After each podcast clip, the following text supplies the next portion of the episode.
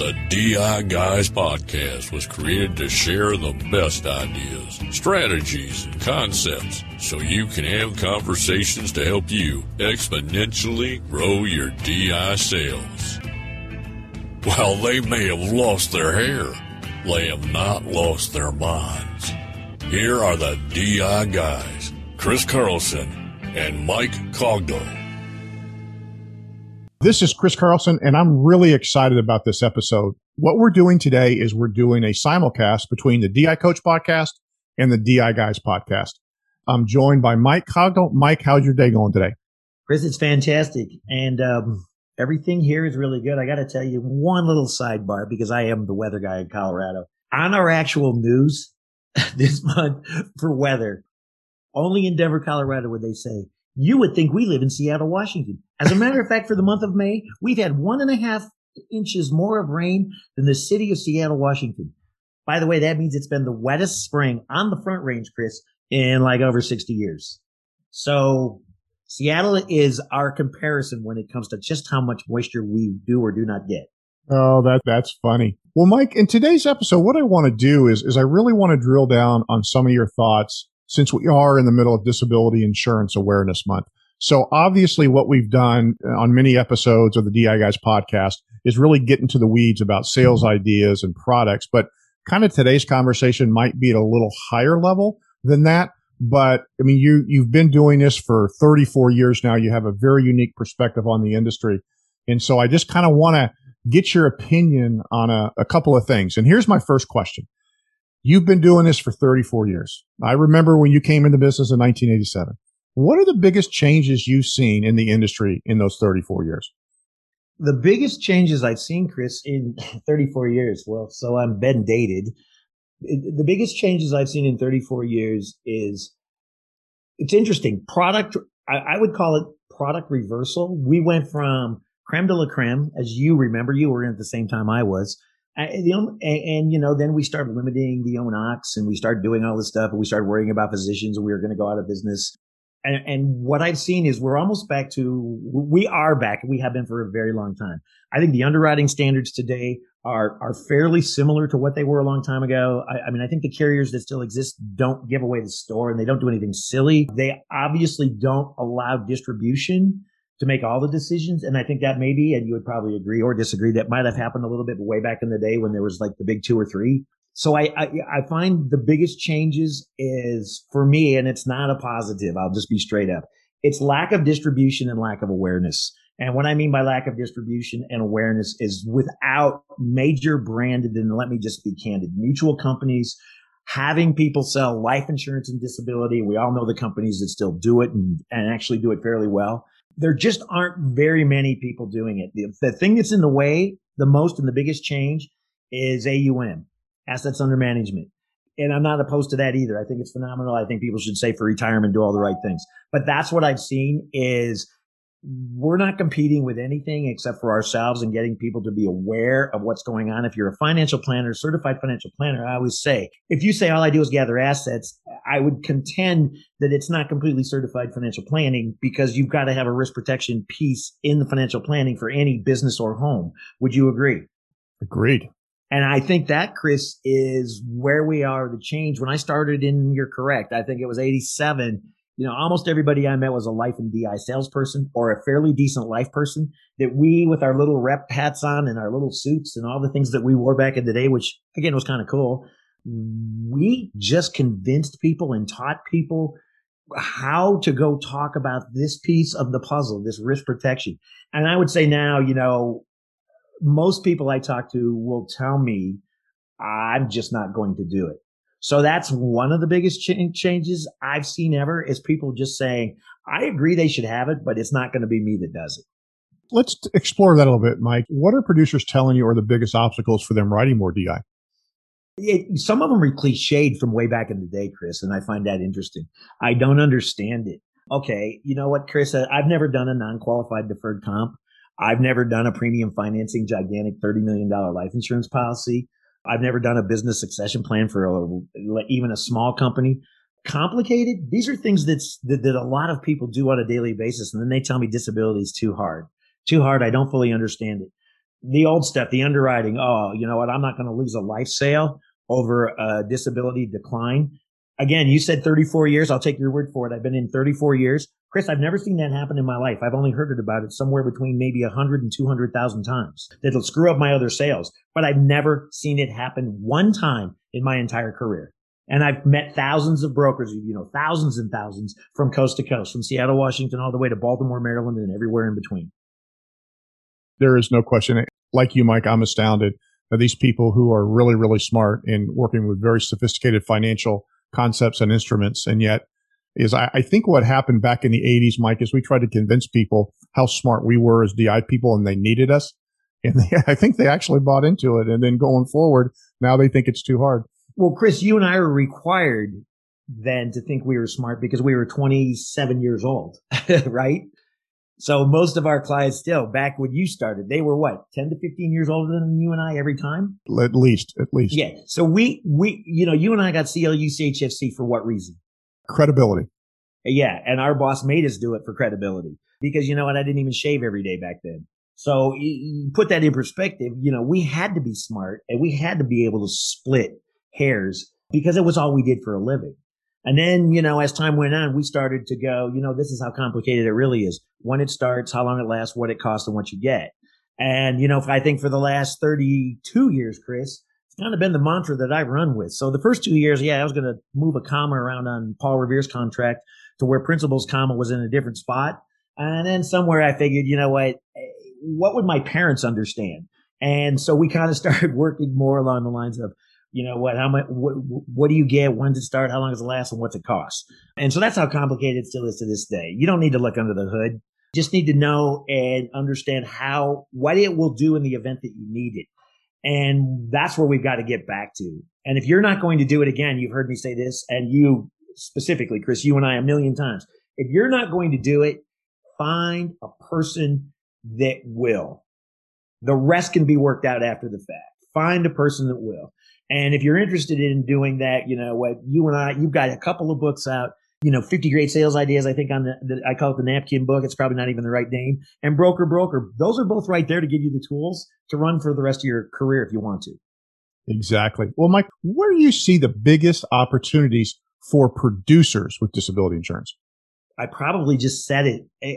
And I'm finding people. I think broker broker and let's just be candid. How long, how many years do you have you and I probably talked about broker broker for real, just as a concept? Mike, has it been almost 20 years? Yeah, I agree. 20. And there are people that do broker broker. So, but what I'm saying is it, you, you can learn to be an expert in this field relatively quick.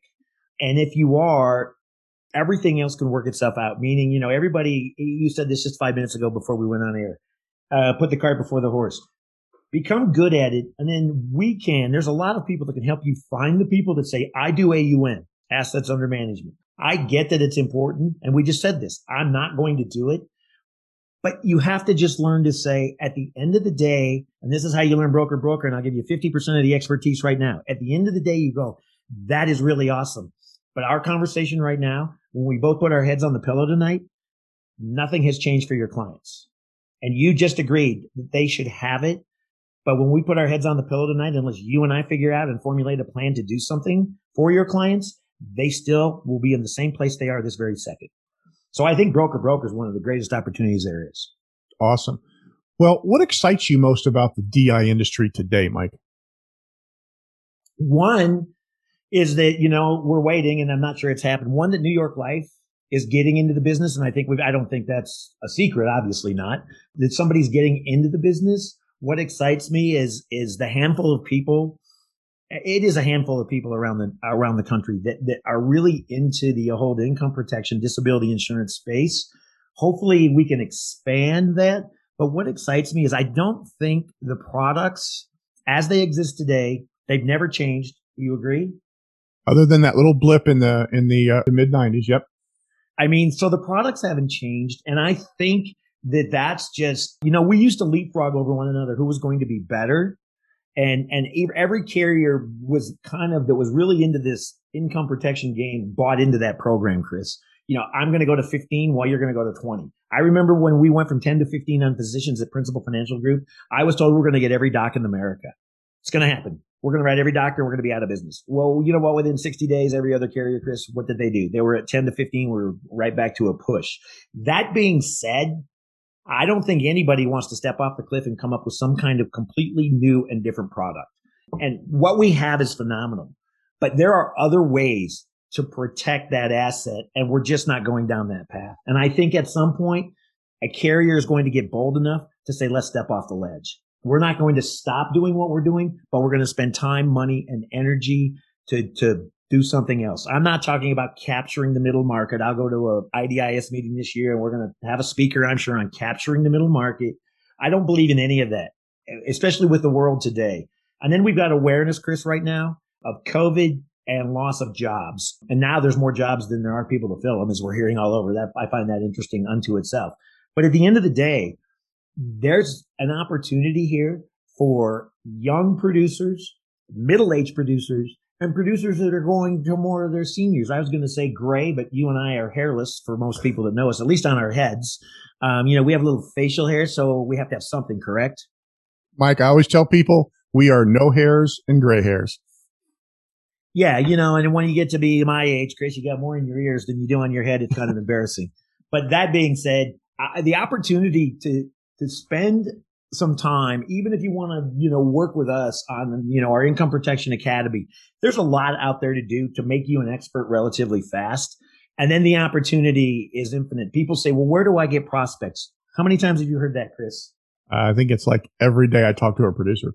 So we've done this on a podcast before. I'll tell you where you can get a whole bunch of prospects. You decide you want to get into the doctor market, go to Centura Health, look up orthopedic surgeons, and every single one of them is listed with their phone number, their name, and their email address because it's all on the internet. It's all on the internet. You and I used to have to play with the phone book and the yellow pages to find insurance guys, right? It's come, um, it's come a long way.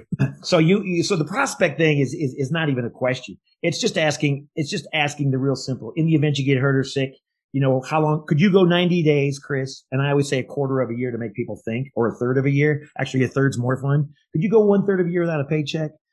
Mm, I don't know. I don't think so. You can do this on the 4th of July without a mask during the barbecue. I don't know. I don't think so. Maybe, uh, maybe probably not.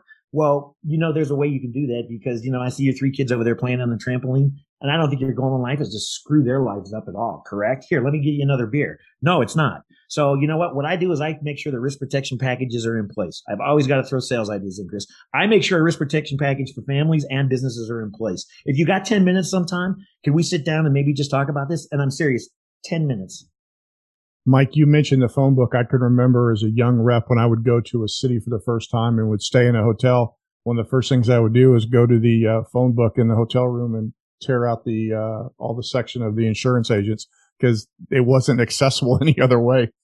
And Chris, what's it, what was good about that is every single person for the next three years that went into that hotel room, they weren't looking up insurance. So the fact that you ripped them out of the book didn't really matter. Exactly. So, Mike, let me do a 180 on you. What concerns you most about the DI industry today? I'm going to not pontificate for an hour and a half, which everybody knows I can do. I'm going to give you one concern, one concern as we, as we go down and finish up this podcast today. My biggest concern, and I don't care how it happens, is, and I've already said it probably twice in this podcast, is total lack of awareness. Total lack of awareness that this income protection product exists. Can I give you a quick analogy? Do you mind? Please. It, I'll make this quick so I won't do a dissertation on this. Chris, does every person that's probably 25 or above which would make them possibly a grandchild, a parent, a parent, or a senior. So that encompasses most of our population that's not children. Are they aware of what long-term care is? They understand the ramifications of somebody gets hurt or sick and what, what what's going to happen, especially in the older ages. Yes. And Chris, has DI been around since around the early 1900s? I'm guessing at some Absolutely. level. Yep. Right. And long-term care, your best guess on how long? Gosh, Mike, it's not, I, is it 30 years? You know, you said I've been in 34. I saw, I think it was Trans It just started to happen when I was still in Seattle, Washington, working as a brokerage rep, where where it became familiar. So I'm thinking you and I are, we'll call it 30 to 40 years. everybody knows about long-term care. And what long-term care does is I, I used to spend all my time because it got so popular so fast is tell people, you know what, that's old people DI and I do young people DI. And people would look and laugh at me. And then I start thinking about what I just said. If I'm going to live to be the ripe old age of 89 and I got a long-term care contract and I know they work well. So I'm not diminishing the value of long-term care. I suggest that everybody should get out there and try to get a contract if it works in their in their world and their in their portfolio and how they're building their their their succession plan for their life. But if I'm 87 years old and I use it, Chris, and I have a 24 month left expectancy of life, so 87 to 89, the whole idea there is not to diminish my assets, right? For whatever reason, mine personally, the ones I want to bequeath on to anybody else in the world, but it's not to diminish the assets I work so hard for. Fair? Yes.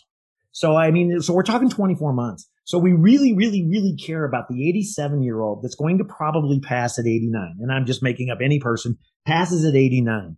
And I thought about this often. I mean, way too often. Why do we not care about, and I'm going to make up a number, the 30 year old husband and wife, husband and husband, whomever it is, wife and wife, that's not material to us. Why do we not worry about the 30 year old family that could lose everything from 30 to the same number 88. Why? Why, why are they not aware that this exists? So again, I think the biggest thing that concerns me in our industry, and I don't know how we fix it. We need more Pied Pipers is just complete lack of awareness. I don't think products are going to get worse. Nothing like that will happen, Chris. Products are already good. I think somebody I just alluded to two minutes ago that will step off and do something a little different at some point, which I, I think will happen. And I don't know what it needs to look like. Of course, you and I have a million ideas because this is what we do for a living, but I think that will happen. So I just think that this whole lack of awareness, as we sit here speaking this morning, right before we got on this podcast, Chris, I got a LIMRA report. The industry's down 10% for the year in the end of the first quarter already down 10. And you know, Chris, the year before it was flat or down three. The year before that, it was flat or down four. So if we go back to 2018, we're writing less business now than we did in 2018. That for me is a relatively large concern. Lack of awareness, not enough people out there, you know what, shaking the trees and telling the story. You know, Mike, I, I think you're spot on there. And I, I think back to the days when you and I got started. There was distribution was obviously much different. And you alluded to assets under management. And I always like to tell people when I got started, there was really two categories of people out there in the in the financial world. It was a life insurance agent or a or a stockbroker financial planning, if I put that in air quotes, was really not a thing at that point in time. You were a stockbroker, you made 50 cold calls a day to get people to buy stocks, or you sold life insurance, disability insurance, and annuities. Certainly the, dis- the distribution world has changed dramatically. And back in the day, in the heyday, when you and I got started, there was lots of awareness. And the reason why, feet on the street, people talking to their clients about the need to protect their income. And, and that isn't, that's an episode we could do, uh, that could last for two hours. But nonetheless, Mike, is, is since those people are, have gone away, we, we've lost a lot of preachers and evangelists. And then there's, there's no uh, marketing. I mean, the closest thing we have to marketing would be the duck, right? And that's really not disability insurance, but that's about as close as it comes. So here we are in the middle of disability insurance awareness month. And Mike, let me ask you a question. As an industry, we promote this. How much behavior do you think we modify in the with producers in Disability Insurance Awareness Month? Not a lot. I mean, the only people I think that are aware of Disability Awareness Month are the same people that go to IDIS, and I just use that acronym there really quick, Chris. I don't even think most people know what that is. So you take about the small number of people that do IDIS, which is our Insurance Association for Disability, for lack of a better term. Um, I think it's a great organization. I think there's a lot of great organizations, but I think the overall impact you and I did um, a year ago, right in May, a DI Awareness Month uh, Zoom session. We did. We did seminar. Did. We did. We did we, the DI did, Summit. We did the DI Summit, and we had uh, what, it's around thirteen hundred and seventy people attend. Right. Right. Um, you know what? Of the thirteen hundred and seventy, I don't know how many you and I know, but it's a lot. That's so. My point is, I don't think I don't think it can stay in one month. I think people need to get out there and start to say, is your risk protection package in your home or your business current up to date? If not, I would like to make sure it is. Can you have 10 minutes? Do you have 10 minutes? Mike, you've often said that disability insurance awareness month is every month. It is. And That's what I'm saying. You, you know, the industry tagged it as, as, as May, but it should never stop. And, you know, that's why I, you know, I didn't retire. I'm going to continue to do this, Chris, for as, as, as the old military term, because you were the same as me, a military guy. You know, until they put a toe tag on me, I'm going to keep doing it because my mission is to make sure that everybody gets it. And I got a lot of work left to do. Well, Mike, and that's kind of where I want to leave it today. I mean, you deserve a lot of credit for the things that you've done in those 34 years. And to your point, I'm looking forward to the next 34 years of the Mike Cogdell DI journey. Chris, I can't thank you enough for your time. And that being said, we got a lot of work to do, but I've never really felt like I've had a job. It's embarrassing to say. I actually, you know, people go, you have so much passion. Well, everybody should have so much passion. I, I, I get excited about the opportunity to make sure that somebody's life doesn't go to hell on something that was absolutely not their fault an accident or an illness because oftentimes it's just not their fault and it changes people's lives forever. I'll end it here, Chris, with this. You and I have both seen what it's like for a family to have income protection and somebody gets hurt or sick, especially the primary breadwinner. And you and I have seen what it's like when they don't. And there's a significant difference in how those lives turn out and their children's. Great points, Mike. Mike, thanks for your time today. Chris, thank you.